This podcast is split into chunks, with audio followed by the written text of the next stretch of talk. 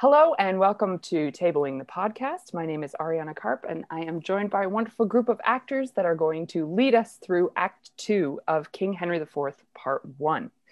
We started the play in our last episode. We went through Act One, where we jumped from the private council chambers of the king to a tavern in Eastcheap to the throne room where a rebellion was um, started to be planned. Um, and this is maybe one of my favorite transitions in all of Shakespeare. We go from the throne room to basically the modern day equivalent of a truck stop, which is to me just like an awesome transition. Um, this is one of the most frequently cut scenes in all of Shakespeare, the scene that we're about to read, uh, Act Two, Scene One.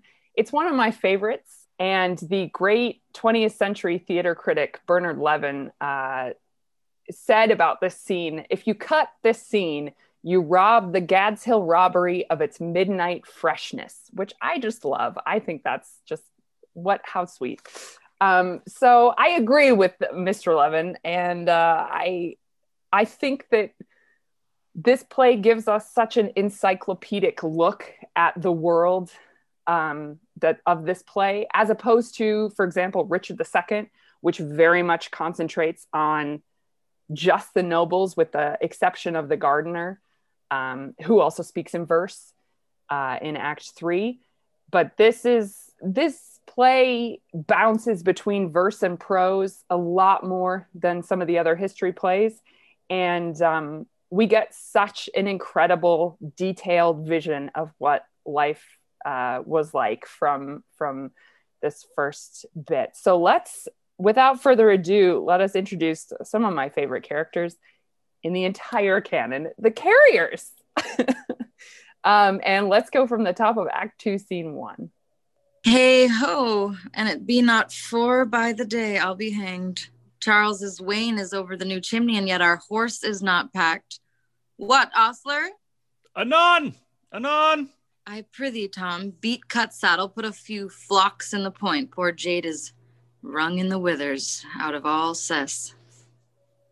Peas and beans are as dank here as a dog, and that is the next way to give poor Jades the bots. This house is turned upside down since Robin Ostler died. Poor fellow never joyed since the price of death of him. I think this be the most villainous house in all London road for fleas. I am stung like a tench like a tench. By the mass, there's ne'er a king Christian could be better bit than I have been since the first cock. Why, they will allow us ne'er a Jordan, and then we leak in your chimney, and your chamberlain breeds fleas like a loach. What, Ostler? Come away and be hanged. Come away. I have a gammon of bacon and two raisins of ginger to be delivered as far as Charing Cross. God's body. The turkeys in my pannier are quite starved. What, Ostler? A plague on thee! Hast thou never an eye in thy head? Canst not hear? And twere not as good deed as drink to break the pate on thee. I am a very villain. Come and be hanged. Hast no faith in thee? Okay, let's pause for just a second because there's a lot of very archaic language there to unpack. Wonderful. So just a few things. So Charles wain is um, is a constellation. It was sort of the known as the wagon of Charlemagne, um, and it's really Ursa Major, what we now know of as Ursa Major. So Cuts was and Jades are both names of like very worn out horses. So Cut saddle would be this this old worn out horse's saddle. Put a few flocks in the point. Um, it's sort of saying put put some wool in the in the pommel. And this the poor worn out horse is uh is bruised essentially is wrung in the withers out of all cess is bruised in the withers which would be the ridge between the shoulder blades um out of all sort of estimation. So these poor you get this you know, it's like a broken down semi truck. Like these are just very broken down horses. They're they're they're very um, they've seen some days. Um, and then we have this peas and beans are dank, meaning sort of damp and moldy. Um, and that's the most direct way to give these these poor horses the bots, which was this stomach worm that affected horses. So we're living in like a very decaying, not healthy environment. I think with with all of this. I just wanted so tench was was a freshwater fish that had these these red spots on its skin. And I love the first carrier's line, there's not a king in Christendom could be better bit than I have been, sort of essentially saying, I am more flea bitten than a king. like, which to me is like, what a great, what a great image. Um, let me see if there. So a Jordan was a chamber pot.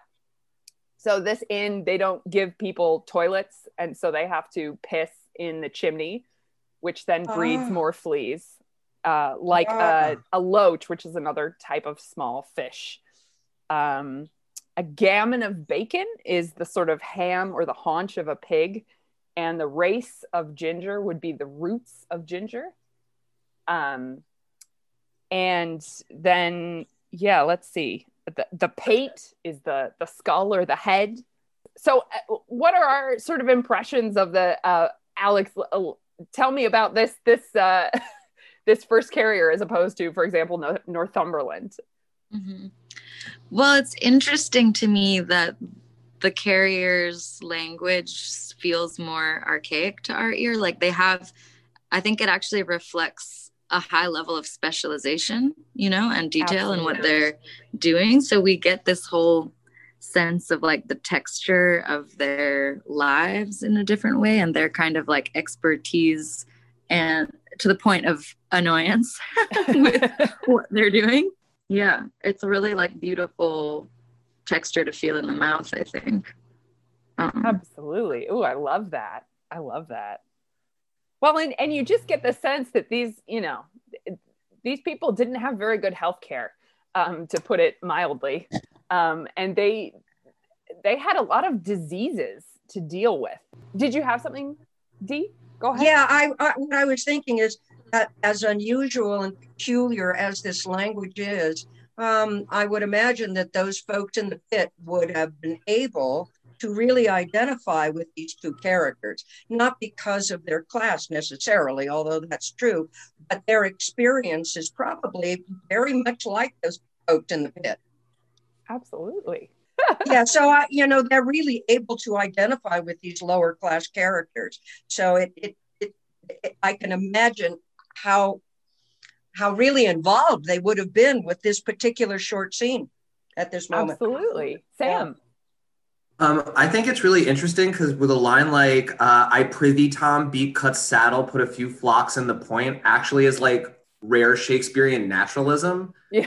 Right. That could probably be a thing that you would actually hear at a station like right this. It Yeah. seems like a real command in a way that doesn't seem um, heightened like we normally think of Shakespeare. very familiar yeah And I was wondering, like, because I, I don't know this, but does I don't remember like Ben Jonson or any of the other writers of their time, like, really going into the detail of what common people are doing. Like, I, I am struck at the top of this, Ari, after you explained what everything means, how natural this scene actually seems in its Mm. time period of people who are what they're doing, doing what they do. And I can't think of like I, I know that Webster never does anything like this in any of his plays. So I'm I'm wondering if any of like you know the wits and the actual literary men of their time, as opposed to Shakespeare, spent time putting in such natural things into their plays. Sam if i can if i can just respond quickly to that in bartholomew fair jonson does really appeal and reveal these kinds of characters many many characters are speak similarly So Okay, in I that don't. particular Yeah, play yeah, I don't know Ben Jonson's very well, but I've always struck by um, sometimes Yeah. Shakespeare's care with the mechanicals that I or, or or lower working class characters that other writers of the time period sometimes seem as into. Absolutely. Yes, Lynn. I think it's also such a beautiful scene about how the natural world is is so physically um, affecting the characters, and like as if they're almost at war with that natural wor- world with the Yeah. fleas and the decay and the, this you know the for survival versus you know juxtaposed with the with the king's you know the dilemmas of the king and and it's um it's it's kind of a mano a mano there versus the man with nature in this scene Absolutely, and I think that's that's a wonderful point. That in in Shakespeare's time, uh, disturbances in nature were seen as being reflective of disturbances in the the the order of the kingdom, so that there was an intrinsic uh, connection between if you know if there's a big storm, you see this a lot in Shakespeare. It's usually reflective that something horrible is happening to the kingdom. You get this in Macbeth with the horses eating each other after Duncan is killed um, which is an extraordinary, like very big jump. But then also you get that in in Julius Caesar right before they kill Caesar. You know, the heavens are all um, on fire. um, as uh, as we will hear from Glendower, the heavens were on fire when he was born. You know, so he he's uh, he's uh, very connected to the to the natural um, order of things. Yes, Coy. I just, well, I really like how the more that we get away from these moments historically, this becomes really, really hard to understand because Mm. we're out of the moment. But it also, it, it reminds me of of science fiction because whether it's so far in the past that we don't remember it or whether we're making it up, you know, you go to to Star Wars when he says, "I'm going to Tosche Station to pick up some power converters," and it's this arbitrary statement. What the loveliness about this is, even if the audience doesn't understand exactly what's being said, it's the the the style of of who's living and the kind of the lifestyles can be very clear even if the specific nouns are totally arbitrary Yeah, absolutely. Oh, uh, Andrew. I just wanted to say that your comparison to a truck stop is really apt.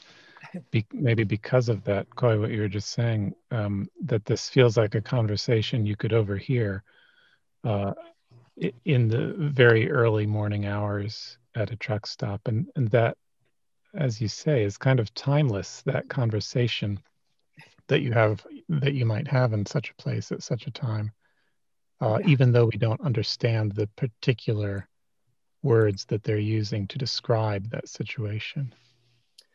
Yeah, absolutely. Um, Right. Yeah. Like, I- Oh, sorry. Go ahead, Alex. Oh no, just that that that's helpful. It's like uh, I also in this day and age, I'm not particularly familiar with how you might repair a rundown car. So the kind of vocabulary around that would also be a bit beyond me, but kind of um, reflects like the, this intimacy with the workings of transportation and um, yeah, kind of the the ins and outs of the mechanics of the day. hmm Absolutely. Yes, Sam. I just also am tickled by as as as different as it feels and as alien as it feels, uh, but also as familiar as it feels. There's still just this, especially being in like a time of crisis in the world right now. Just poor fellow never joyed since the price of oats rose. it was the death of him. Is just like maybe one of the more universal like statements on being a working person. You know, Yeah, absolutely. that their their livelihood is completely tied to the trade of goods and services and, and how they can be affected by that. Yeah, D. Yeah, I just wanted to say, isn't isn't the plague rampant at this particular time in England? So it seems to me to be a reflection of that kind of ill health to the body. Yeah, absolutely. Absolutely. I think there was a, a, a very bad three or four year theater shutdown plague in the, I want to say the early to mid 1590s, probably Yeah. around the time when this was written. So Yeah, that's what people thought, were yeah. probably coming out of the plague a couple years of the plague after um, when this was first being performed Yeah. um, which is always you know it's uh, I, I find it I, I think a lot of us have been very concerned about our, our industry and the sort of the way in which um, you know how is theater ever going to recover? But i, I was um, I went to this uh, online q&a with james shapiro who wrote this wonderful book recently shakespeare in a divided america. Highly recommend it. I read it in like a day. It's fascinating. Um, but i uh, he was saying you know if we can take something from it that after all of these times of plague during shakespeare's time it was always followed by huge numbers of people rushing back into the theater as soon as like people want essentially he was saying it's not as hopeless as we think it is, which was uh, comforting. Yeah, it's um, true. in a sense. Um, Yeah. Yeah, wonderful. So uh, then enter Gad's Hill, and um, uh, I, I, I entitled this little interaction "Gad's Hill tries to get information and a lantern." So let's see um, what what what happens there. Um, so uh, D. So I think uh, Brittany will take over the the second carrier. You bet. Thank you. Good morrow, carriers. What's the o'clock? I think it be two o'clock. I prithee, uh, lend me thy lantern to see my gelding in the stable. Nay, by God, soft. I know a trick worth two of that, a faith. I pray thee, lend me thine. Aye, when? Canst tell? Lend me thy lantern, quoth he. Mary, I'll see thee hanged first. Sirrah Carrier, what time do you mean to come to London? Time enough to go to bed with a candle, I warrant thee. Come, neighbor Mugs, we'll call up the gentlemen. They will along with company, for they have great charge. So I What? just want to I just pause here and say that the the two o'clock. You started the scene by saying it's four o'clock, so you're deliberately giving him the wrong time, which is just a fun thing uh, for me. That you're like definitely trying to give him false information, because this guy, like anyone, sort of hanging out and not a carrier, is like clearly trying to get something, and clearly these guys were robbed frequently. Um, so Mm. that's that's something that they they had to contend with. Uh, but I just love that like you start the day with oh man it's 4 a.m. and as soon as he asks you what time it is you're like I think it's two. like Mhm. it's just a really fun little um, thing. And then soft, I had always um, I actually looked this up because it's something that appears in Shakespeare a lot. Somebody said soft, and I I, I don't. I realized that I didn't actually know what it means, and it essentially was was short for not so fast um, which is kind of a, a smushing of not so fast and soft. Um, it's a way of saying, hang on, hold up. Uh-uh. and like quiet, right? Be soft. Like it's got this sense of like, whoa there, stop talking. Yeah, yeah. Whoa there. Right. Exactly. Go easy. Exactly. Hold on. your voice Yeah. Hold up. Yeah. Um, I also just love these names. Like I love the name, the the idea that the first carrier's name is Mugs, which is just like a little bit again like we just need to turn him into Mugsy and we've got like a, a 1940s movie on our hands. It's great. Um, so obviously, Gad's Hill not terribly successful at getting this information from these people, um, and then enters, and then we're gonna have uh, where is the Chamberlain, and then one of my favorite. Uh, sort of strange constructions. We ain't no mad mustachio, purple hued maltworm thieves. Um, so let's get into that with uh, uh, the entrance of a new character. This is a Chamberlain who works for this um, flea bitten inn, which the carriers have just been staying at. What ho, Chamberlain? At hand, quoth Pickpurse. Oh, that's even as fair as at hand, quoth the Chamberlain. For thou variest no more from picking of purses than giving direction doth from laboring. Thou layest the plot. How? Good morrow, Mr. Gadshill. It holds current that I told you yesternight. There's a Franklin in the Weald of Kent hath brought three hundred marks with him in gold. I heard him tell it to one of his company last night at supper, a, kind of auditor, one that hath abundance of charge, too, God knows what. They are up already and call for eggs and butter. They will away presently. Sirrah, if they meet not with St. Nicholas's clerks, I'll give thee this neck. No, none of it. I pray thee keep that for the hangman, for I know thou worshipest Saint Nicholas as truly as a man of falsehood may. What talkest thou to me of the hangman? If I hang, I'll make a fat pair of gallows, for if I hang, old Sir John hangs with me, and thou knowest he is no starveling. Tut, there are other Trojans that thou dreamst not of, the which for sport's sake are content to do the profession some grace, that would, if matters should be looked into, for their own credit's sake, make all whole. I am joined with no foot landrakers, no long staffed sixpenny strikers, none of these mad mustachio, purple hued maltworms, but with nobility and tranquility, burgomasters and great oneyers, such as can hold in, such as will strike soon sooner than they speak, and speak sooner than drink, and drink sooner than pray, and yet zounds I like particularly to their saint the Commonwealth, or rather not pray to her, but pray on her, for they ride up and down on her and make her their boots. What? The Commonwealth their boots? Will she hold out water in foul way? Well, she will. She will. Justice hath liquored her. We steal as in a castle, cocksure.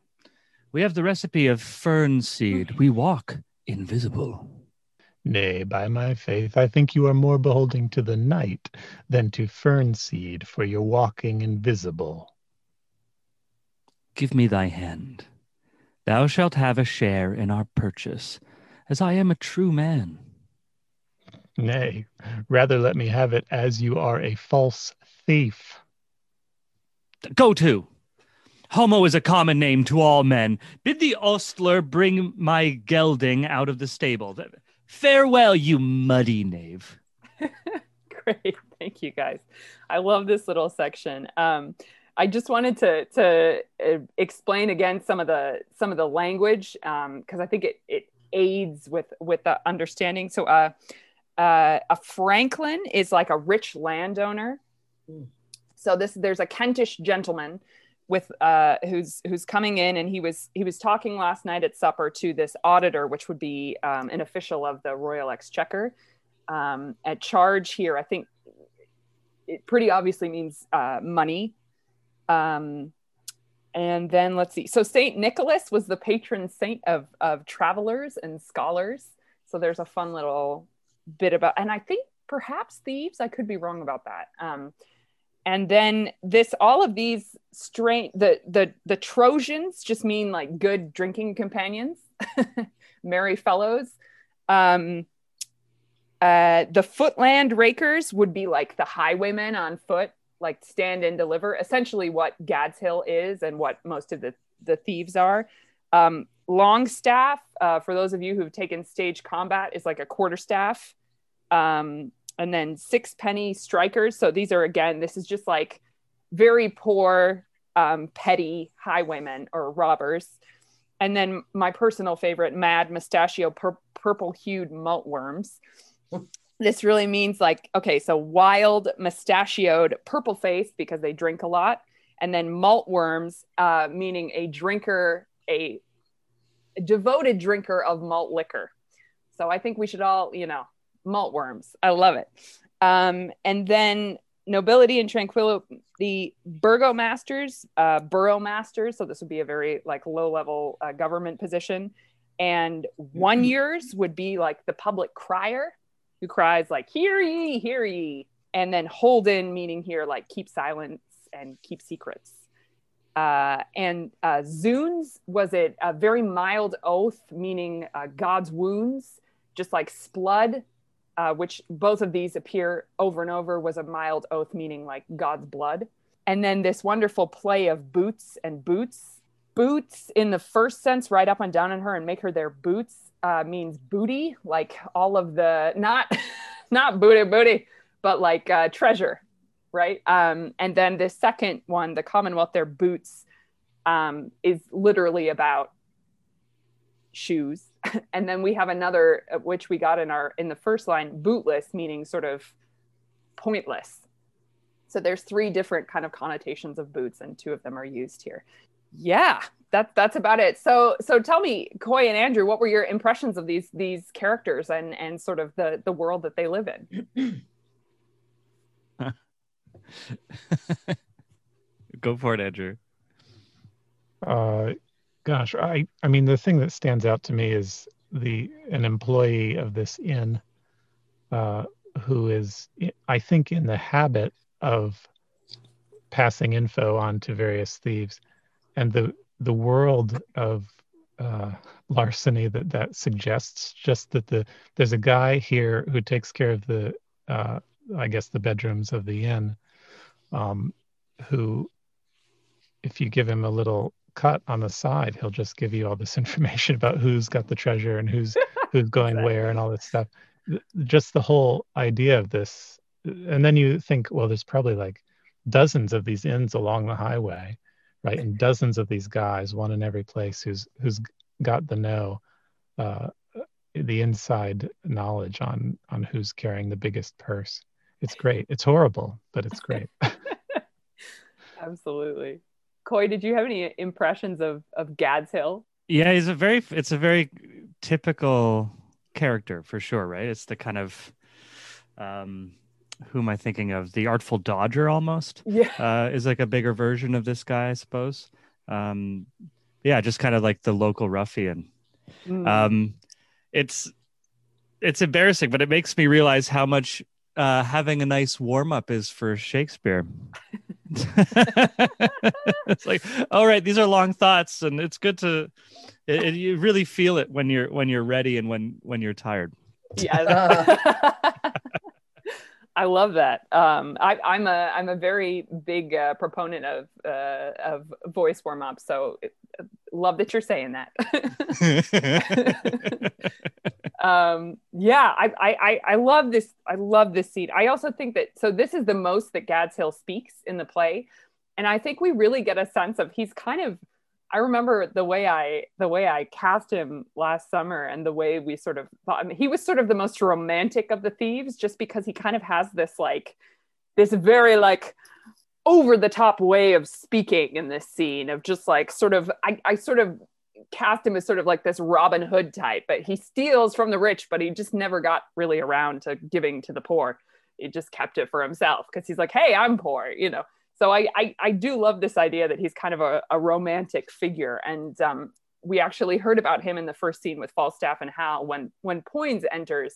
I think that that bit about like uh, Falstaff has about you know the most um, ridiculous villain that ever cried stand to a true man is actually not about Poins, but about Gad's Hill, which makes it a little bit confusing. But I, I, I think he's the the setter, as we'll we'll learn this this term in the next. He's the one who sets up the robbery, and then kind of Falstaff and the other guys show up and they they do it. And also his name Gad's Hill comes from the place where he tends to rob people because this is we're about to see the robbery at Gad's Hill. So he's just like taken on the name of the place where he commits his his crimes, which is I think kind of delightful. So we're we're we're all set up now for this for this robbery and then we're we're also of course set up for the jest within the robbery or so but before that we have this wonderful little mini jest where uh Poins who I think is just like his life is about making Falstaff's life more difficult.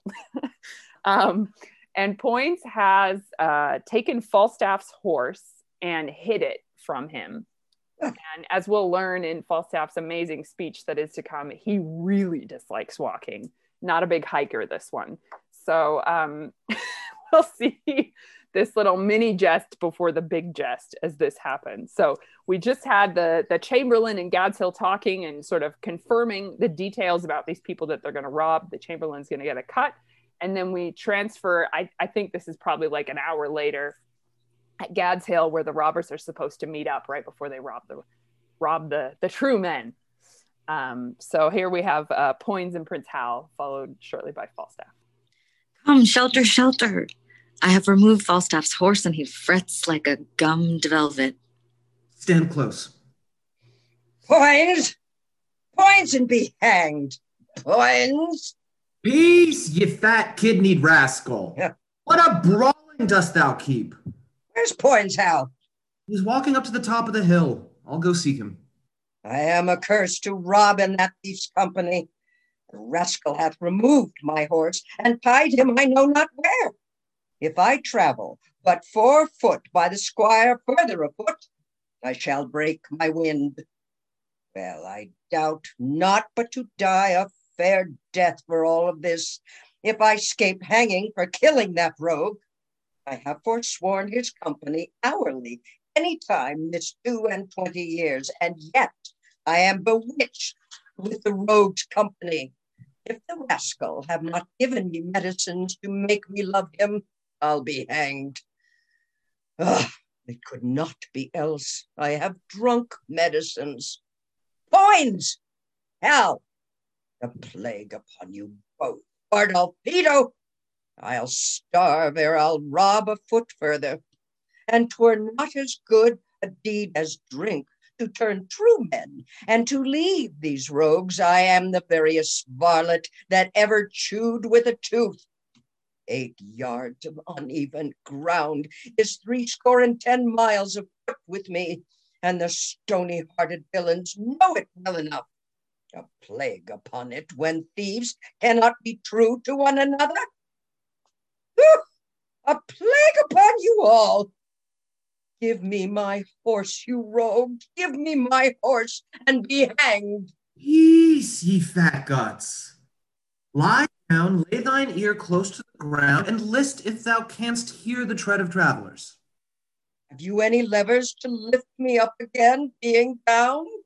'Sblood, I'll not bear mine own flesh so far afoot again for all the coin in thy father's exchequer.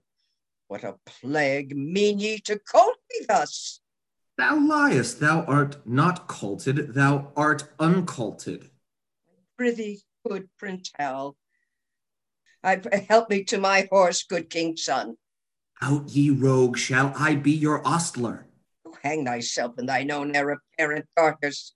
If I be ta'en, I'll preach for thus for this. And I have not ballads made on you all and sung to filthy tunes. Let a cup of sack be my poison. When a jest is so forward and a foot too, I hate it. Okay, let's um let's just pause there. I love this little mini bit. Um, one of the one of the big questions I had, and I remember this uh, coming up from when I directed this, was that that that that big Falstaff speech is very confusing to me because why is he talking about Poins the whole time? He doesn't actually seem to like Poins that much. So the way that I kind of um, divided it was that the first half of the speech I doubt not up to I doubt not but to die a fair death for all this if I escape hanging for killing that rogue is about Poins. And then the other half of the speech is actually about Hal because he has known Hal. He's probably known Hal since he was like a baby. And um, he frequently throughout the play will comment on, oh, for a you know a fine thief of the age of uh, two and twenty or thereabouts, obviously indicating Hal. Um, so to me it's like that that speech is actually it, it, it, somehow makes more sense if the if the first bit is about Poins and how Poins is always like kind of pulling the rug out from under him and then the second bit is this sort of uh, interesting uh, comment on his relationship with Hal. Did you treat it like an aside in your production of it then? Because it feels then a little bit like an aside, right? I, I have forsworn his company. Uh, wait, I had him do that to the audience, and I had yeah. him actually do the first part to Hal. Yeah. Like I like, come here. Let me tell you, I'm a curse to rob in that thief's company, which I just love. I love that bit. That he's like, it's really hard to rob with that thief hanging about. Um, and then and then Hal was like, "Oh no, I'm gonna go get him." And then, because usually the way this is done is that Hal and Poins are, are hiding, and Falstaff doesn't see them. So this is could be like his sort of soliloquy. But yeah, I, I, I think that's that's the way I think we we landed on it, and I'm sure there there are many other interpretations that that work just as well. Um, but that was the way that sort of uh, made made sense. I, I love this the cult here meaning um, trick or dupe or fool why are you why are you tricking me this way? And then of course colt was also the name of a young horse. And um, hal has this wonderful oh no you're not being tricked. You're just without a horse um, uncolted. So yeah any any other little uh, any other observations about this this part? Um, d is this a different falstaff than we saw in act one scene two? Any changes? Oh i you know i don't know that he's necessarily different. I think this is you know, just another part of our Falstaff. He, you know, mm-hmm. he keeps getting bigger and bigger and grander and grander and and and and more more consuming. And of course, once he starts drinking and gets very drunk, and he's really pretty gargantuan. But I'm I'm really and truly, literally and figuratively, I'm really attracted to the to the line, if the rascal have not given me medicines to make me love him, I'll be hanged. I just I just think it's so intriguing that now he's talking about love potions and Yeah. and and that's the only way that Falstaff or yeah, that Falstaff could ever love anybody. It's because of of these love potions, except Hal. Yeah. Yeah, that's wonderful. I loves me, but every other person, I, I the only way I can ever love them is is through love potion. I like that. Yeah. I like that a lot. Sad, sad. Yeah. Well, and I also love he was so excited for this robbery. He was like, "Oh, Yeah. come on, it's going to be great." And then the first Yeah. we see him, he's like wheezing and panting and like, I "I hate this shit. Somebody give me a horse." You know, like it's it's so great. I I also just love this the the 8 yards of uneven ground is 70 miles to me, Yeah. which is just like the most wonderful exaggeration. Yeah, Um that like 8 yards equals 70 miles to me. yeah, and like, yeah, and oh, when we get to the how many attacked him, it was Yeah. fifteen. Oh, it was eleven. No, Yeah. it was five. it was 50 Yeah. um it's it's it's marvelous the sort of we we get a, a, a little taste of his sort of hyperbole here in this in this scene and we're going to get it obviously um in its in its most glorious form in in the other scene we see falstaff in in this act um Yeah, Sam, and I- yeah oh sorry alex go ahead Oh no, I just I guess I've been reflecting on kind of the difference in scale between the very opening of the play and where we are here in terms of the body. And so thinking about the opening image of Christ and blood and war, but especially Christ's feet for whom the war is in some sense being fought. Um yeah uh, and in relation to Falstaff's feet now, um, like Yes. that that Falstaff is in a way also envisioning himself a kind of a suffering Christ sacrificial figure in this moment, and we get both a sense of his self grandiosity and but also then a bit of like a a mockery of the opening image of kind of suffering feet. like That's there's these wonderful. different bodily callbacks. that i love that um Mhm. his feet suffer and You there was there's we're also suffering. They are suffering. Um, Yeah. And there is an interesting. I mean, he was a, an originally known. Falstaff was originally Sir John Oldcastle, which is my old lad of the castle. We got a little bit hint of that in the first uh, scene with Hal and Falstaff, but uh, apparently. Um, as we'll find out in Henry IV Part Two, the Oldcastle family had a huge issue with this, and so he kind of had to change the name to Falstaff because they they they were very offended by this this interpretation of their of their ancestor who was a Protestant martyr. So there's a lot of really interesting um, mixed mixing of, of a sort of parody of religious martyrdom mixed in with with Falstaff's character that was sort of written in already. So it's it's so wonderful that you picked up on that the the feet. Sam. I still think it's really interesting that for as for what we've actually seen of Hal and Falstaff together, all of the love that's between the two of them has really been proclaimed by Falstaff up until this point, and the prince has just been incredibly cruel to him um, all throughout it. Like I, I I I know that you have to undercut it with love because you keep on getting told that there's love between these two men, but and this just top of the scene, I'm just like you're fat you're fat. You, you, you, it's you're actually. I'm gonna make a, a horse pun on you now. Um, you know what I mean? There is this this sense of love that these two men are supposed to have is Mm. coming through Falstaff's dialogue and hasn't yet been shown through either the prince's words or actions, which I think is a little interesting. That's great. Yeah. Mitch. I have this I have this sense uh, when Hal interacts with Falstaff that Hal is like keeping him at a certain distance always like that part of the cruelty is is like and that's maybe the way to square the circle because he if he does love him and if he does have this thing but Hal's got all this angst and knows that at a certain point he's going to have to leave like I just get this like um this sense yeah that he's like always sort of pushing Falstaff away a little bit, and Falstaff is always like trying to reach and pull him in.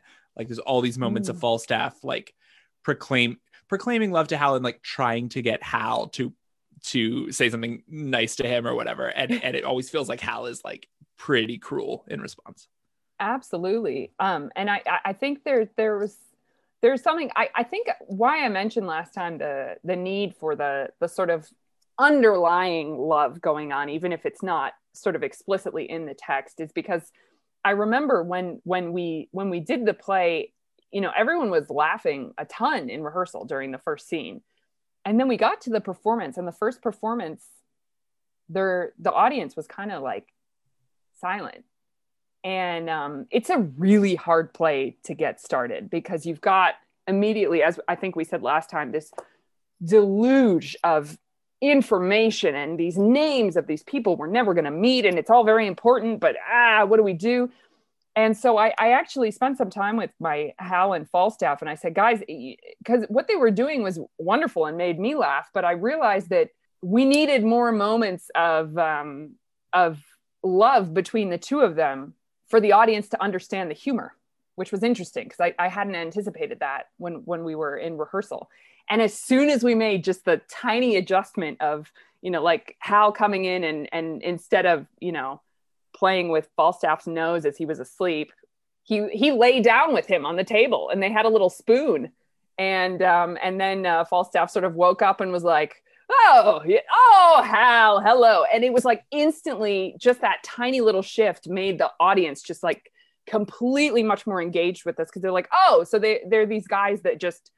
goof around a lot but it was it was interesting that they they really didn't find it was like too cruel for them to find funny in, unless we put that that one moment at the top of the scene sort of made it much more explicit that these guys had affection for each other so i i totally see what you're saying sam and i i um it's a very well, delicate balance to to find i think well you it's, it's one of those things right where the text tells you like that you have to justify all of the love that falstaff says that these two men have and then you also have to justify the the lack of it in in hal's dialogue mm. in as the play has uh, shown us. Yeah. Yeah. And I think it also makes the the that moment when uh, Falstaff says, "Banish poor Falstaff and banish the world." When Hal says, "I do, I will," it makes that moment far more poignant if yeah. there is that love shown between the two of them. Yes, I completely. I think that's one of the most devastating moments in the play. I yeah, agree. yeah, breaks my heart yeah. Yeah it, it, to me it's has the famil the relationship has a familiarity of like a brother kind of a brother sibling you know or, or one mm. of those um or men who have grown up together and just have that that that bond that's so strong it can withstand anything anything you say anything you do. Mm. it's um it's okay. Yeah. Oh i like that. And and it is i mean male love for uh, for another man you know or love between two men is is often something that is like difficult for men to portray and, and, and uh, to to convey to each other um and like definitely in plays and things like that and i think that that's where this is in the context of guys who express their affection for each other by teasing each other mm-hmm. um and so like it's with it's the subtleties within that um that both allow them to like ex- give them the the freedom to express their love because it's in a joke. And so it's like okay too but also the freedom to like jab at each other a, a little bit and, and for hal to just sort of like yeah exist in both sort of things um being mean to falstaff and, and also loving him. That's i also think that shakespeare's a really good dramatist and knows that in the introduction of a character at the beginning of act two and you're going to have a three play arc where they have to grow like there there can be a little bit of of immaturity and and prickishness in the character at the top figuring their things out because again he's a good dramatist and he knows that he has to have henry five by henry v I love that. That's that's really wonderful. I also think that this this play sort of historically was quite a runaway success. Like it was so popular during Shakespeare's time. I mean, the the sort of apocryphal story, and who knows if it's if it's true or not, is that Queen Elizabeth just adored Falstaff and was so fond of him, she sort of commanded uh, Shakespeare to write a play in which he actually falls in love, which resulted in The Merry Wives of Windsor, which is like, as uh, Rodney Cottier of, of LAMDA always called it, Shakespeare's only sitcom um, which is I, I just love that, and and that there is a and it's his only play that's almost entirely in prose and was probably written in about 10 days which is kind Yeah. of extraordinary um, but this was very much a, a, a runaway success and very much i think to do with these you know this is a huge departure from from the scenes of uh, richard ii and king john. And it, it really shows us so much more of the world than most of the history plays um, so speaking of more of the world let's see this hilarious robbery which uh, in my experience just gives the director and the actors so, you can just create such a wonderful comedy routine with this robbery um, as, as we'll see as we read it so in come the rest of the robbers Dad. so I do, against my will. Oh, tis our setter. I know his voice. Bardolph, what news? Casey, Casey, on with your vizards. There's money of the king's coming down the hill. Tis going to the king's exchequer. You lie, ye rogue. Tis going to the king's tavern There's enough to make us all. to be hanged. Sirs, you four shall front them in the narrow lane. Ned Poins and I will walk lower. If they escape from your encounter, then they light on us. How many be there of them? Uh, some eight or ten. Oons, will they not rob us? What, a coward, Sir John Paunch? Indeed, I am not John of Gaunt, your grandfather, but yet no coward, Hal. Well, we leave that to the proof. No, Sirrah, Jack, thy horse stands behind the hedge. When thou needst him, there thou shalt find him. Farewell, and stand fast. now cannot I strike him if I should be hanged? Ned, where are disguises? Here, hard by, stand close. Now, my masters, happy man be his dole, say I, every man to his business. Come, neighbor. The boys shall lead our horses down the hill. We'll walk afoot a while and ease their legs. And Then Jesus bless us. strike, down with them, cut the villains' throats.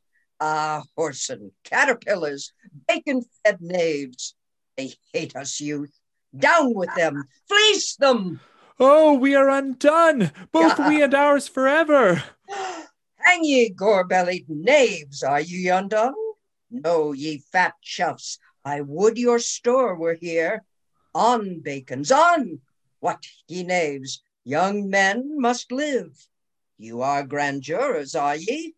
Well, jure ye, faith. The thieves have bound the true men. Now could thou and I rob the thieves and go merrily to London. It would be argument for a week, laughter for a month, and a good jest forever. Stand close. I hear them coming. My masters, let us share, and then to horse before day.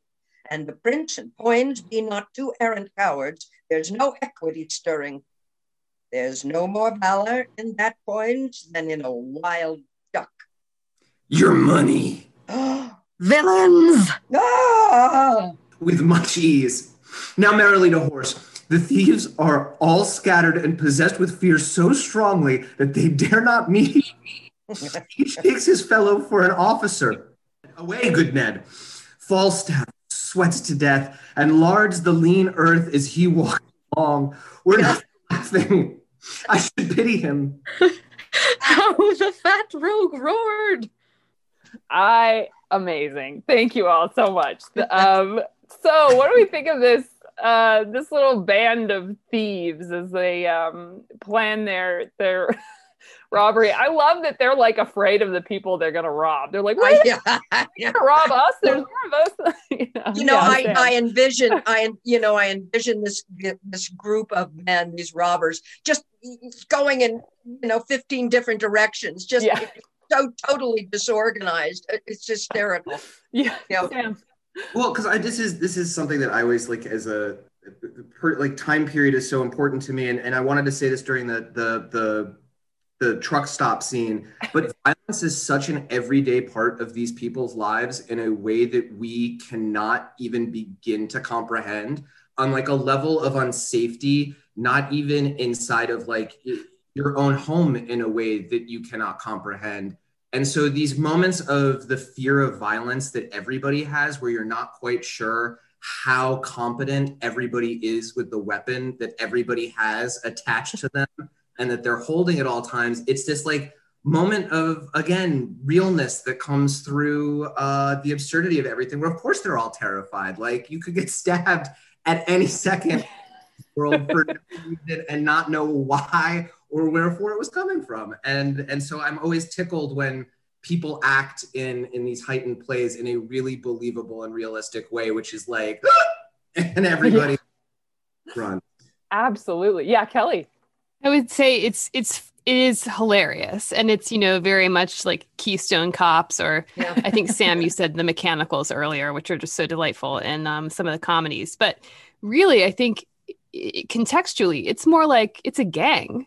Yeah. You know these are these are two rival gangs against each other. And so while yes they are you know definitely comic elements there is always that aspect of you know if if you think of it as like you know the warfare gangs that we see now that are shooting people on the streets or even if we go somewhere like heightened like the west side story gangs you know there is constantly elements of danger and that creates a hierarchy. You know it is its own little kingdom in and of itself. So you have the the people who are sort of the lackeys to falstaff in the way that you would see to Henry IV.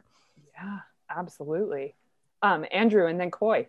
Yeah, um, just following on from those thoughts, it's w- worth noting, and I always need to remind myself of this how high the stakes are in a situation like this. Um, that when you talk about that ever present danger and that uh, possibility of danger, um, not that, that just that there is danger there, but at any time someone could pull out a, a sharp weapon and stab you, uh, that raises the stakes. And their stakes are also um, we have to find this money, get this money so that we can eat later or drink a lot or whatever we want to do. Um, and of course, those huge stakes for these people, life and death kinds of stakes, uh, in, um, increase the potency of the comedy, which is mm. why it's such a great scene. Oh, I like that. Yeah, Coy. I just it, it, I find it funny to be talking about the the risk of someone else with a weapon because I think this is what most people outside of America think of America is that anyone can just have a gun. Um, and I just really like the casting of Mitchell as Traveler Number One coming around the corner with a bright face, to be like, "Well, neighbor," like I, I don't know. For some reason, that's perfect for me. I really like that. That's great. I, I also, in terms of violence, there's also the consequence if they're caught. Yeah, I just wanted hanged. to mention that that the the amount of times, even in the the truck stop scene, that people say, "Oh, I'll be hanged." Hanging was a very common was the punishment yeah. for being a thief. Um, and that's that's we feel that very strongly from from uh, the act one scene two and then here we are in two one and two two we've had a lot of hanging and halter uh, imagery yes mitch which is a difference between hal and everybody else in this situation right yes. like that is probably not a risk for hal in the same way that it is for everybody else which is maybe why he feels so comfortable messing with Falstaff's emotions in this, right? Like really scaring the bejesus out of Falstaff.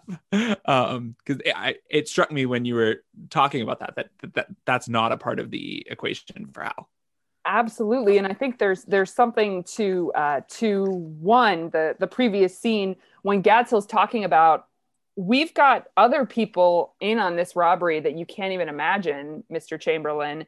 Um, people that for recreation's sake are taking part in this right they they're not relying on this yeah. and of course he's he must be referencing Hal and that if matters were looked into for their own credit sake make all whole. So essentially Hal here is is safe right? Because he's the crown prince and they're not going to hang him for being a thief. But also if everyone else is caught the assumption on their part is kind of that he'll take care of them. Uh, yeah sam. I do also want to point out that in terms of so far our sort of two main princes, Hotspurs and Hal. You have Hotspurs who is generating his money by ransoming other noblemen as noblemen should, where you have Hal who is planning a double robbery where it's setting up the robbery of some actual citizens, or citizens might be a loose term here, but actual people, and then robbing his friends on top of it to generate his money. So I just think it's really interesting this dynamic between a sort of our two uh, lead figures that are about to to clash coming forwards and where they are in their lives. Yeah, the more I think about the more I think about this play, the more I think it's about stealing, right? Yeah. Because like Henry the Fourth, the problem, according to his to him, is like I stole this crown Yeah. and now I'm having to deal with the consequences. but somehow that's yeah, yeah. that works better than stealing from you know the law-abiding citizens it's really Yeah. interesting and Mhm. it like Yeah, what I is had the difference between White collar crime. Is Yeah, white Brit- collar crime a crime? Oh, I was just saying, like, I had that thought when it's kind of like the, uh, it's in the eye of the beholder. Like, if you steal from the thieves, then yeah, it's just that layer of like, well, whoever is in control of the narrative gets to decide who's labeled a thief, who's labeled a king, who's labeled whatever, you know? Oh, completely. I think that's that's that's a, a wonderful point, and, and and also you know to do with it, so much of these the disputes between the nobles are about property rights. You know, it's very um, we can go very Marx with this. This is very much equating.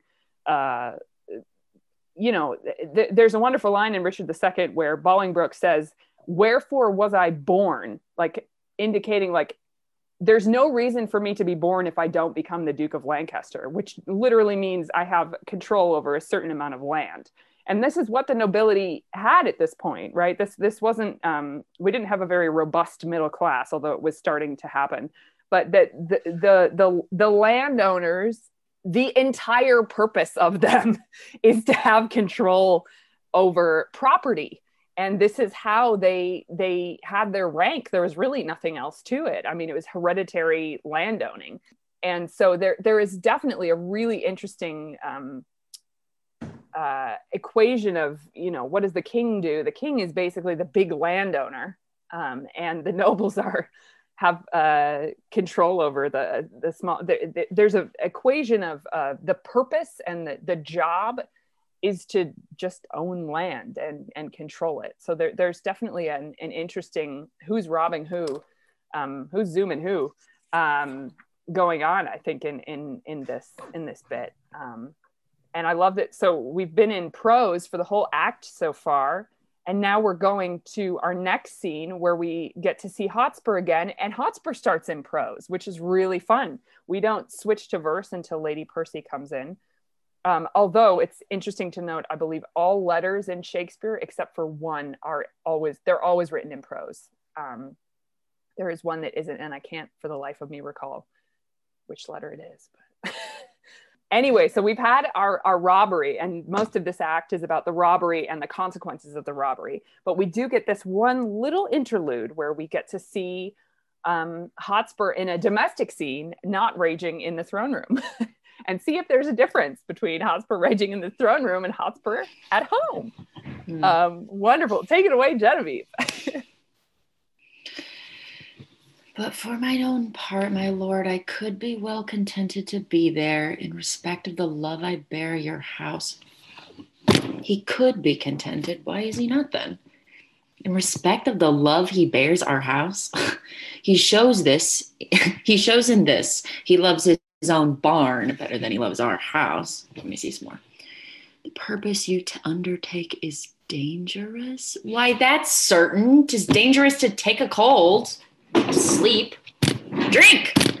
I tell you, my lord fool, out of this nettled danger, we pluck this flower's safety. The purpose you undertake is dangerous, the friends you have named uncertain, the time itself unsorted, and your whole plot too light for the counterpoise of so great an opposition? Say you so, say you so. I say unto you again, you are a shallow, cowardly hind. You lie. What a lack brain is this? By the Lord, our plot is a good plot as ever was laid. Our friends true and constant. A good plot, good friends, and full of expectation. An excellent plot. Very good friends. What a frosty spirited rogue is this? Why, My Lord of York commends the plot and the general course of the action. If I were now by this rascal, I could brain him with his lady's fan.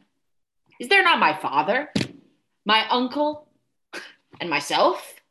Lord Edmund Mortimer, my Lord of York, and Owen Glendower? Is, is there not besides the Douglas? Have I not all their letters to meet me in arms by the ninth of next month? And are they not some of them set forward already? What a pagan rascal is this? An infidel. Hmm. You shall see now. In very sincerity of fear and cold heart will he to the king and lay open all our proceedings. Oh, I could divide myself and go to the buffets for moving such a dish of skim milk with so honorable an action. Hang him. Let him tell the king. We are prepared. I will set forward tonight. How now, Kate? I must leave you within these two hours. Oh, my good lord, why are you thus alone? For what offense have I this fortnight been a banished woman from my Harry's bed? Tell me, sweet lord, what is, what is that takes from thee thy stomach, pleasure, and thy golden sleep? Why dost thou bend thine eyes upon the earth, and start so often when thou sittst alone? Why hast thou lost the fresh blood in thy cheeks, and given my treasures and my rights of thee to thick eyed musings and cursed melancholy? If thy faint slumbers I by thee have watched, and heard thee murmur tales of iron wars, speak terms of manage to thy bounding steed, cry courage to the field, and thou hast taught to sallies and retires, of trenches, tents, of palisadoes, frontiers, parapets, of basilisks, of cannon, culverin, of prisoners' ransom, and of soldier slain, and all the currents of a heady fight. Thy spirit within thee hath been so at war, and thus hath so bestirred thee in thy sleep, that beads of sweat hath stood upon thy brow, like bubbles in a late disturbed stream. And in thy face strange motions have appeared, such as we see when men restrain their breath on some great sudden heft. Oh, what portents are these? Some heavy business hath my lord in hand, and I must know it, else he loves me not. What ho? Is Gilliams with the packet gone? Wonderful, uh, both of you. Wow. Sorry, I didn't okay. realize I was muted. I think that might be me, but Oh yeah, let me. Uh, yes, yes, wonderful. But let's pause here and just. Um, wow. Okay, two very interesting, different characters going on in this scene. um, just before before I ask uh, Genevieve and, and Britt questions about this, I, I just wanted to point out that my gosh, is Lady Percy an army wife? Like she speaks more about the language and the she has more vocabulary and specifics about war than any other character in any of the plays. It's kind of extraordinary. It's like all of these things she's talking about, different types of cannon. She clearly knows what's up. I mean, this this is a woman who's grown up being in a family of um, a lot of warriors. Uh, so yeah, uh, what are your impressions of of this character with this wonderful speech, Britt?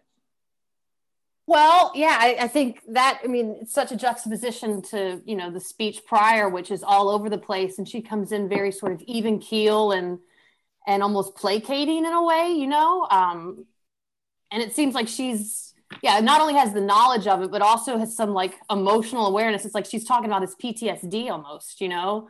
Like the, Absolutely. the sweat upon the brow and waking up in the middle of the night and all that. And yeah, I just, I, I sit here and I think like, what must it be like to be a woman who, you know, much like, you know, World War One or something, when you're off writing letters, it's like you're so absent from the action of it or you have no control over it. And yet it is all encompassing. It's your life, literally. You are just kind of there to produce more offspring or to, you know, forge alliances between two households and stuff like that. So, yeah, just a, I guess a typical, you know, strong woman who has her head on correctly and um, is trying to. She can't have the same sort of like you can see why the two of them, I suppose, are a good couple because they are both strong in their own way, but she can't have the same strength that he does. It's I almost wonder what she would be like if she had been born a man because she seems like she has the same gumption and less of these sort of um, you know, slashing all over the place for lack of a, a, a better term, you know. Yes, Lobbin. Woo! But but yeah, I guess that's where I'm at with it so far. And yeah, like you said, that I really liked how you said, "Oh yeah, look, if she knows all of these terminologies and stuff like that, she's Shakespeare's making it clear, like she's not just talking out of nowhere. She she has Yeah. a, a very good awareness of not only what's going on in war, but it seems like better than the men, the you know psychological and emotional effects of that. Yeah, she's Absolutely. definitely she's definitely a wife who who they I think that speech even before I um before Hotspur responds to the speech by ignoring her, I think it just demonstrates like he talks to his wife a lot. Like, you know, because they could have a marriage where they're pretty absent from each other. I wouldn't be surprised if this kind of soldier like never hung out with his wife. But the fact that she's so involved and aware tells me that they have like a a, a, deep rapport with each other. Um, and also, it's it's such a beautifully I think it's such a sad speech of like your pain affects me too because I'm your partner. Like you can't sleep, and that also I see that. I and I don't know. I think it's it's interesting that this is the first character we meet that kind of like po- pokes at him in a in a way that's less like everybody else is like, oh, let him freak out, and she's the first person who's like, I see you, dude. I see you. Yeah, absolutely. Mitch. Yeah, can I just point out about that sleeping thing? Uh, one thing I noticed for the first time hearing you do this, Britt, was so she says, For what offense have I this fortnight been a banished woman from my Harry's bed? So he said, No, like you go sleep in your room. I'm going to sleep in mine. And then she says, In thy faint slumbers, I by thee have watched and heard you do all these things. So she's been, I think, I think we're to take these, both these things literally. She's been going into his room then and like watching over him as he Hmm. sleeps uh which i think sort of squares with the type of thing that you're describing about sh- you know like she's she's a doer right? Like yeah. If you think about like having all of this desire for action but no capacity to do so, yeah, maybe I'd be up at three in the three morning, three in the morning, you know, just thinking thoughts and being like, or almost, almost like hyper managing, or just kind of. I'm sure she's the kind of woman who wants to anticipate what he's doing. Like, oh, he's scratching his head this way in the morning. I know that's usually how he starts his day off, and by you know noon he's going to want to be killing a bunch of people. You know, I got to rein him in. You know, like just always, yeah, ready to to react almost. You know. Absolutely. Yeah, Sam. Um, I, I, I definitely am um, colored by uh, the only time I've ever seen this play or interacted with this play and seeing it. But I do remember the Lady Percy of that production being just as fiery and just as like sort of in command of her presence as Hotspurs was. And what I think is fascinating, uh, touching on what uh, Mitchell said, that the first third of this whole speech ends in question marks, right? It's question mark, question mark, question mark, question mark. And that first third is all her being like, why, why, why aren't, why aren't we having sex? like really that whole first third of the speech is just question after question after question of why aren't we you're kicking me out of my bed like you're kicking us out of the bed. All of this energy that you're going into being kind of melancholy could be being used somewhere else. And so i i have a sense of this like the the the percy like the hotspur family just exactly seems like everything. They're warriors. They want to put the bloodline on like this seems really actually healthy to me in like a weird way. In a way a lot of other uh, sometimes shakespearean marriages don't seem very healthy sometimes. Um, but i just really do think that that first whole third of that speech is all question marks and it is all about their bedroom. Mm, very nice. Yes, Coy. Yeah, if if my partner was screaming courage to the field in their sleep, I don't know if I'd just be like totally chilled out and be like, you know, when you were talking in your sleep, like there's an element of, of her being okay with all that as well. Like her warrior husband just like screaming and tossing and crying and sweating in his sleep. And her, instead of being worried about it, she's like, Yeah, I watched you. You're doing this. Like it just it, yeah, having having everyone brought it up, it was just I hadn't thought about that. I was like, it's kind of She's been banished and she comes back that's also important as as was pointed out before Yeah, Lynn. Yeah, and I, I think that the point is kind of tying all of this together is that um, this time he's not sharing the information with her. They're not talking about it. And then later, you know, he's going to say, I'm not going to talk to you because I know you'll you'll spread the word around a little bit, you know. So I think, you know, I think that that's like what's different about it this time.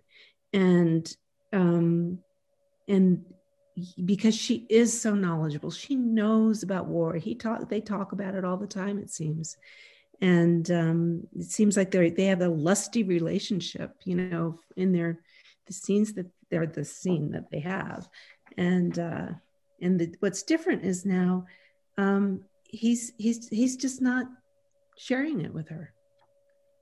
Yeah, Yeah. absolutely. I was gonna say I read the the treasure my treasures and my rights of thee. So she says, and given my treasures and my rights of thee to thick-eyed musing and cursed melancholy. I, I read that as the information, right? The talking, which which I think supports what Genevieve was saying about their they have a relationship where they do talk. I read that as as the information and and what's bothering him rather than uh, sex. Um, but I, I don't know if Oh, if people agree on that. Yeah. I feel like it go either way. I mean, I think both are in the text, I, and I think that both are meant to be in the text. Mm. But it's a lot of body talk for me right before that last line, which is why. And I again, I'm totally also I that was an actor's choice and a production choice and the thing that I saw. But when um uh, uh thy stomach, it's all of this bodily stuff. Um, and why hast thou lost the fl- uh, fresh blood in thy cheek and given my treasures and my rights of thee to thick-eyed musing and cursed melancholy? I, I think that Shakespeare likes to hold both there. I think that, right? Try to keep both alive is the most yeah.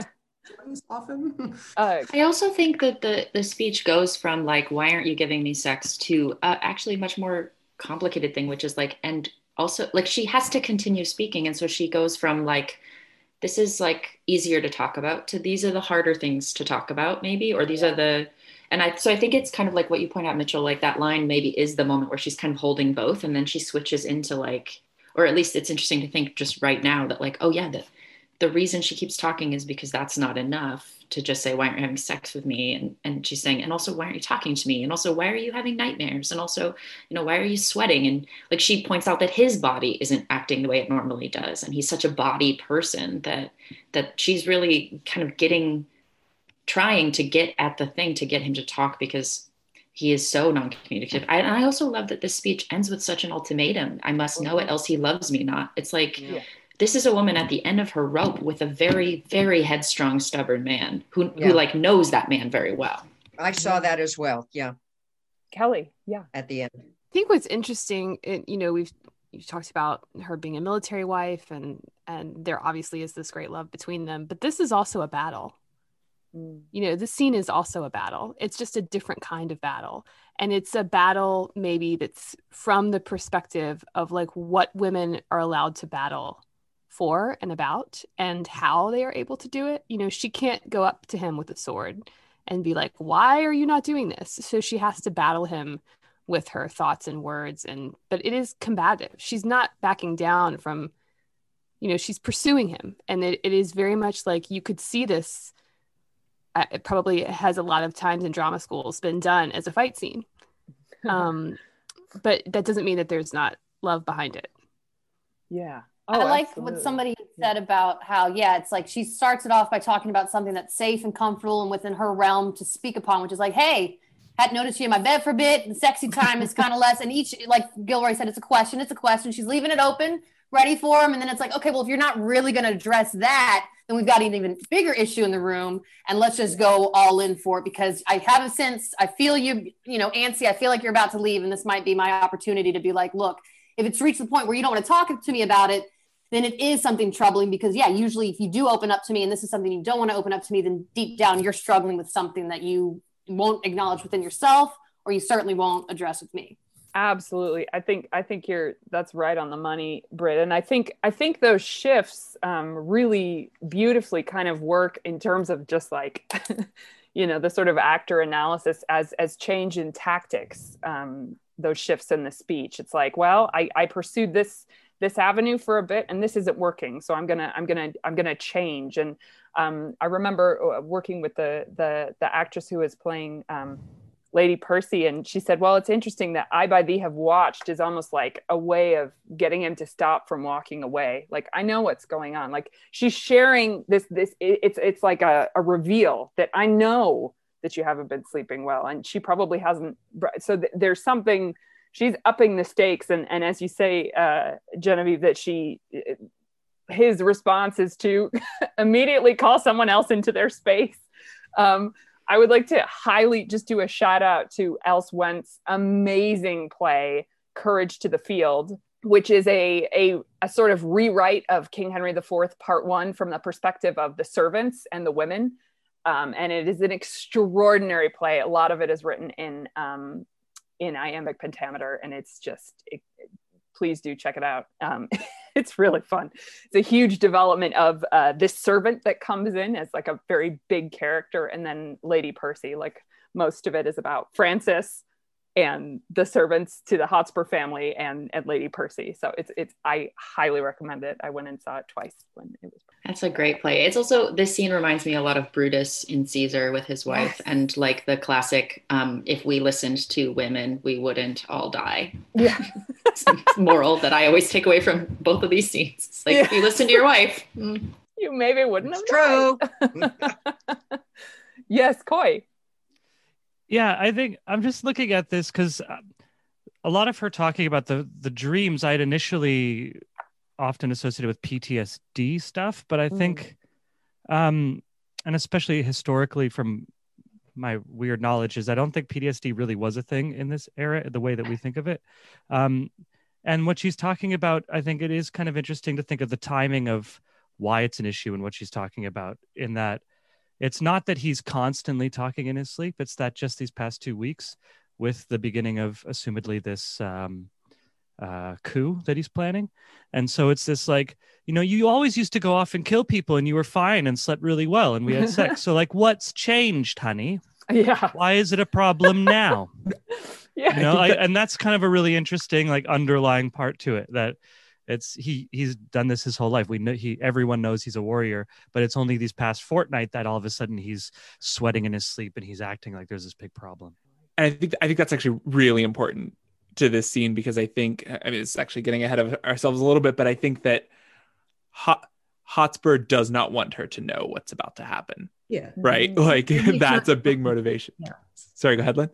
Yeah, and he's not talking to her you know whereas before i mean she knows all these terms. She knows what you know the sallies are and the you know she knows all the purpose of everything. Um, but this time he's just not sharing and and maybe her. maybe that's a way to keep keep her safe. Right. Absolutely. Yeah. And and yeah. And and does he trust her to know it? Yeah. Is it to keep her safe? Does he trust her to know it? I mean, he's got some pretty horrible lines coming up about women in a few minutes. But, but, but it's horrible and I hate it. But I also think it's the same as like Hamlet and Ophelia being like, oh, I'm yeah. going to insult you to the point where you stop pushing me. Like, I'm, yeah. mm. I don't believe that either of those characters, I don't believe Hotspur or Hamlet like truly believes these things about women. I just like have to not believe that if we're going to do it today. It's but, like another um, tactic you're saying? Yeah, I think so because I yeah. think it's it's going like it's that classic like if you have this information your life is in in danger and i can't it's the spider-man or like superhero thing like i can't let you you know like you yeah. can't know because so i don't know i just think about that a lot too that they're both just desperately and it's interesting that it's a desperate choice to insult the the the gender of his wife because i think that shows that that's not how he actually feels like he doesn't mm-hmm. actually think well you're a woman you don't get it i mean maybe on some level he does but I don't think he thinks that at the front of his brain. Well, in terms of just like the the again, as everybody stated, she knows her weapon. Like she is clearly a very switched on, very plugged into her husband's life woman. And I just went through it. It's that whole speech is technically 10 sentence long. Seven of the sentences are questions. Yeah.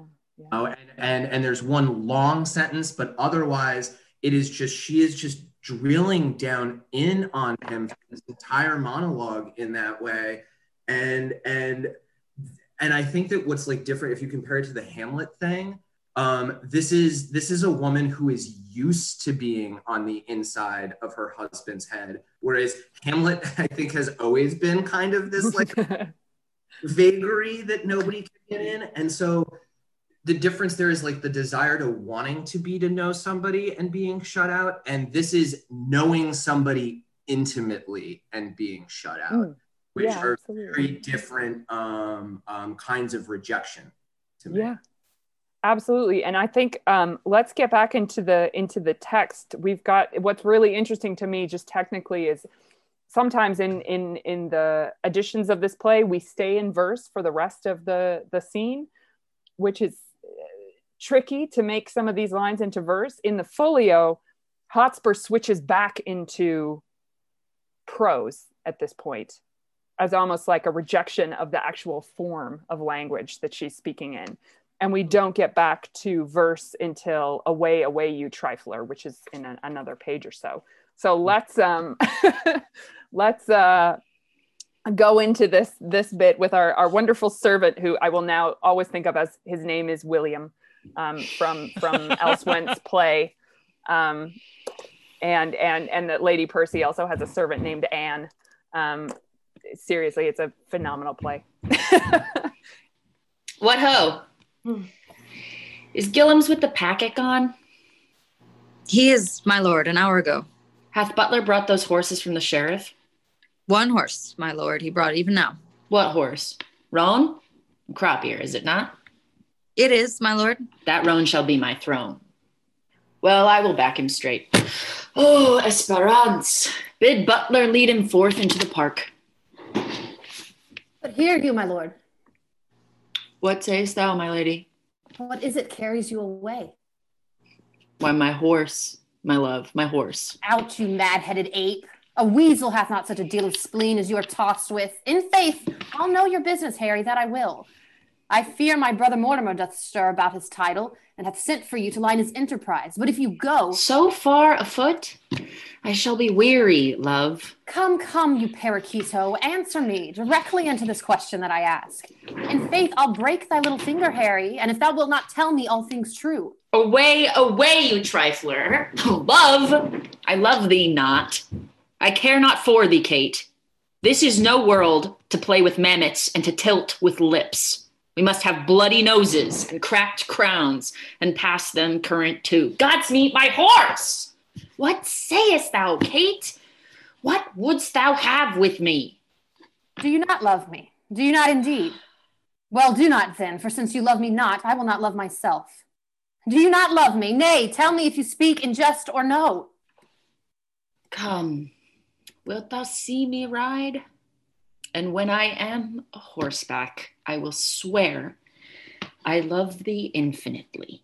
But hark you, Kate, I must not have you henceforth question me whither I go, nor reason whereabout. Whither I must, I must. And to conclude, this evening must I leave you, gentle Kate. I know you wise, but yet no farther wise than Harry Percy's wife. Constant you are, but yet a woman. And for secrecy, no lady closer, for I well believe thou wilt not utter what thou dost not know. And so far will I trust thee, gentle Kate. How so far? Not an inch further. But hark you, Kate. Whither I go, thither shall you go too. Today will I set forth, tomorrow you. Will this content you, Kate? It must, of course. Wow, amazing. Yeah, you know, I gotta say, him being like, you know, but hark you, Kate, whither I go, thither you shall go too. It's like, yeah, no shit, Sherlock. That's why I'm talking this conversation because I don't have any agency. And I'm going where you're going, and I don't like where we're headed here. I I can't help but think as I was listening to um, that just exchange, away, away, you trifler and Lady Percy, I could not help but think um, that they may be teasing each other. It's in you know a way you it just you're trifling. It could be you know it could be um, just kind of teasing. Mm-hmm. Yeah, and and like that they do kind of banter maybe sometimes Yeah, that they yeah. don't like each other. Yeah, yeah. But I, I, Oh, so go ahead. oh no, I, I guess I was just gonna say I wondered reading through it. I think Brittany, you're so right that she's like, I've known this whole time that I'm coming with you. You just needed to figure it out. Yeah. And like I wonder reading for Hotspur, like I, I think it's a fun choice to decide whether he makes this decision in the scene, whether this is something he was already thinking about maybe this would have to happen, or if it's like I mean, I think she convinces him, but it's a great question of like her convincing him of something she already knew was going to happen. I don't know. There's something about the dynamic of like she doesn't have the power to say I'm coming with you, but she gets him to say what she's like, yeah, duh. it seems like as much as that speech sort of is supposed to undercut her, it also shows just how much like power or capacity he is aware that his wife has because he says, um, I will believe thou wilt not utter what thou dost not know, which is like, once I leave this place, lady, I don't want you to start chirping everywhere and trying to find answers or like organizing things for yourself. Like, let it just rest, woman, you know, because he knows that her brain is still going to be sitting thinking about it. It's not like he's going to head off and she's like, well, I guess that's just that, you know? I I have a really hard time of reading this as anything but a couple that like really loves each other that's having like a real oh, hard yeah. Problem in this one moment because I just love the fact that she's like if you do not give me an honest answer I will break your goddamn finger.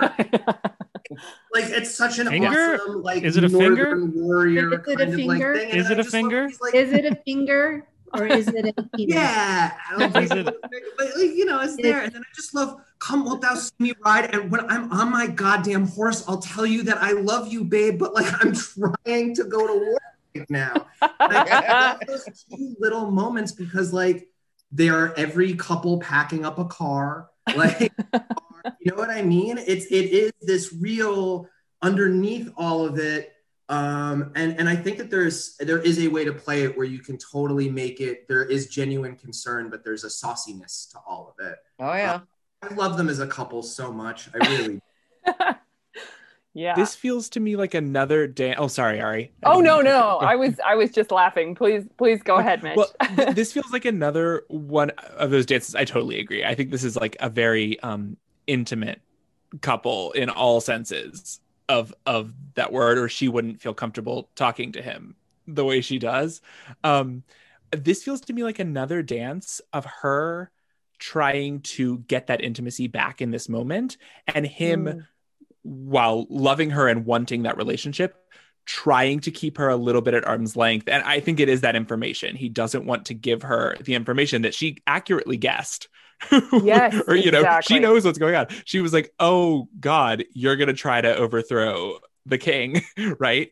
And i think he's he's trying desperately to keep her at a little bit of arm's length so that he doesn't give her that information. Um but i agree Yeah. that's in the context of a really intimate relationship This time through, I was struck by saying, I know you wise, but yet no farther wise than Harry Percy's wife. I, I feel like she he's reminding her, like, you have a title, so you need to act the part. And Harry Percy's wife doesn't know that there's a rebellion. And she needs to not Mm. know. Like, so I need you to be that person. Um, and you and I, like intimately, obviously you can read my mind. But like that I just thought that was an interesting I, word I choice. was struck by the same thing. It felt like, look, we have strong minds together, but if anyone ultimately gets to decide, reminder, you're the wife here and I'm the decision holder. So fall in line because I love you, Toots, but we got to go. It's like a mob family.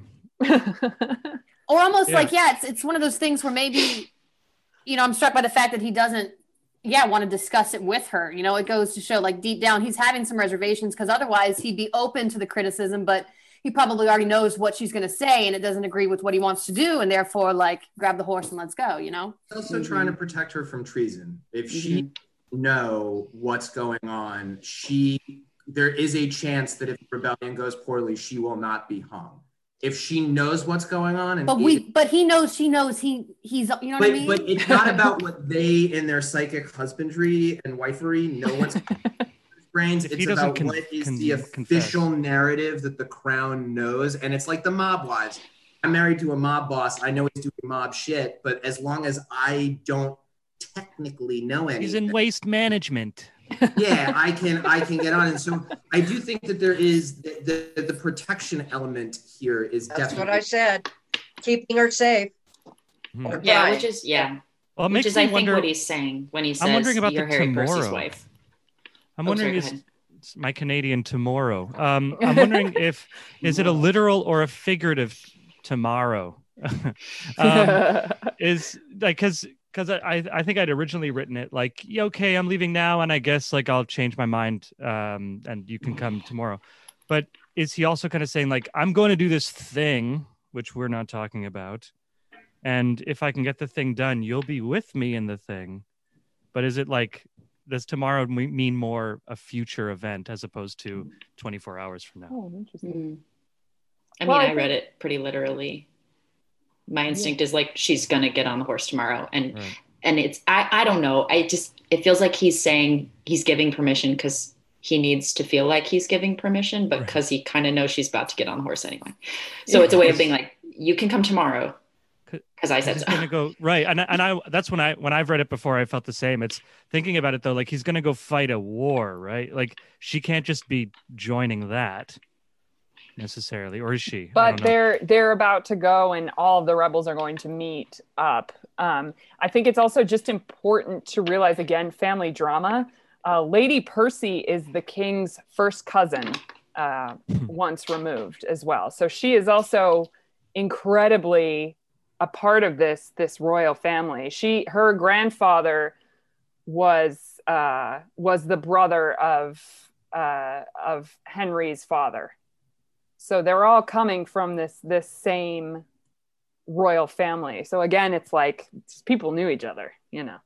Um, so it's very personal. And and to me that it, it almost like takes away from the whole idea of a civil war and, and this becomes it's, it becomes a, a, a plot um, to essentially hotspur is fighting to put his his his brother-in-law on the throne and give his wife more power in this kind of interesting interesting way.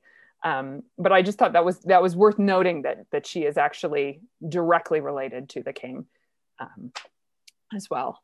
Wonderful. So we have this this amazing uh, um, marriage. It's the only marriage we get to see in this in this play i think yeah very similar to uh, brutus and portia in julius caesar or Caesar and Calpurnia in Julius Caesar.